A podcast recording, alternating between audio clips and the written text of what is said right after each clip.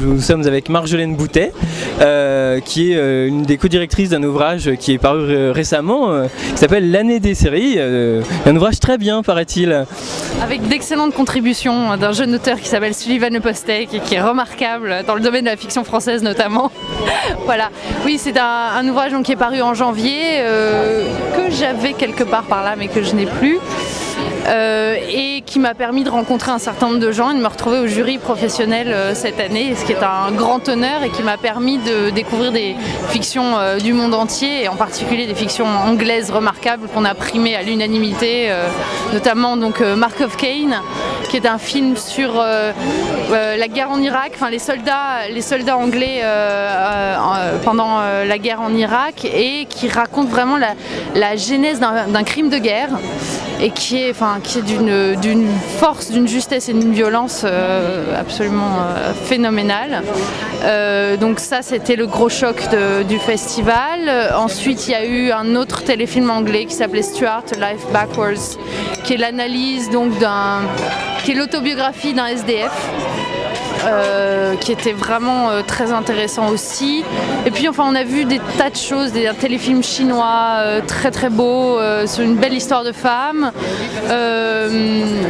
Dans le, mes coups de cœur aussi, il y a eu un téléfilm catalan euh, qui raconte euh, la naissance d'un historien. Alors moi évidemment comme mon métier au départ c'est d'être historienne, ça m'a beaucoup touchée. Donc autour de la mémoire de la guerre d'Espagne et d'une rencontre intergénérationnelle euh, assez belle. Voilà, on a vu des choses vraiment.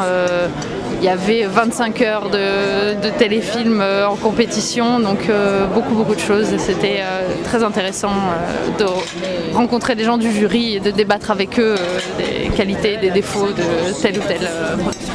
Alors comment s'est passée justement cette dynamique au sein du jury? Je crois que vous êtes tombé assez facilement d'accord sur vos choix. Alors, euh, en fait, au départ, donc pendant les, les deux premiers jours, il y a eu beaucoup de débats parce que les téléfilms qu'on avait vus étaient euh, bons sur certains côtés et avaient des, et des défauts. Donc, il y en avait certains qui, qui, penchaient plutôt pour c'est bien et d'autres, au contraire, euh, euh, c'est vraiment pas bien. Donc, il y a eu des débats assez, euh, assez, je dirais pas houleux, mais des débats. Et quand on a vu donc Mark of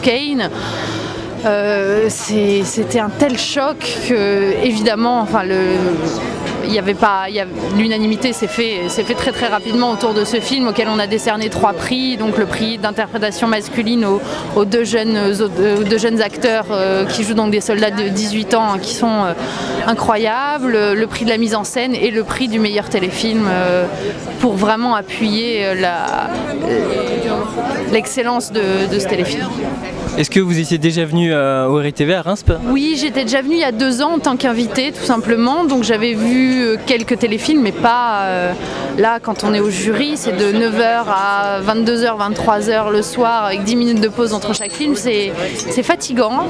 Et en même temps, ça permet justement d'affiner ses goûts et ses choix de façon vraiment très intéressante au, cours de, la compétition. Et quand on n'aime pas, on sait.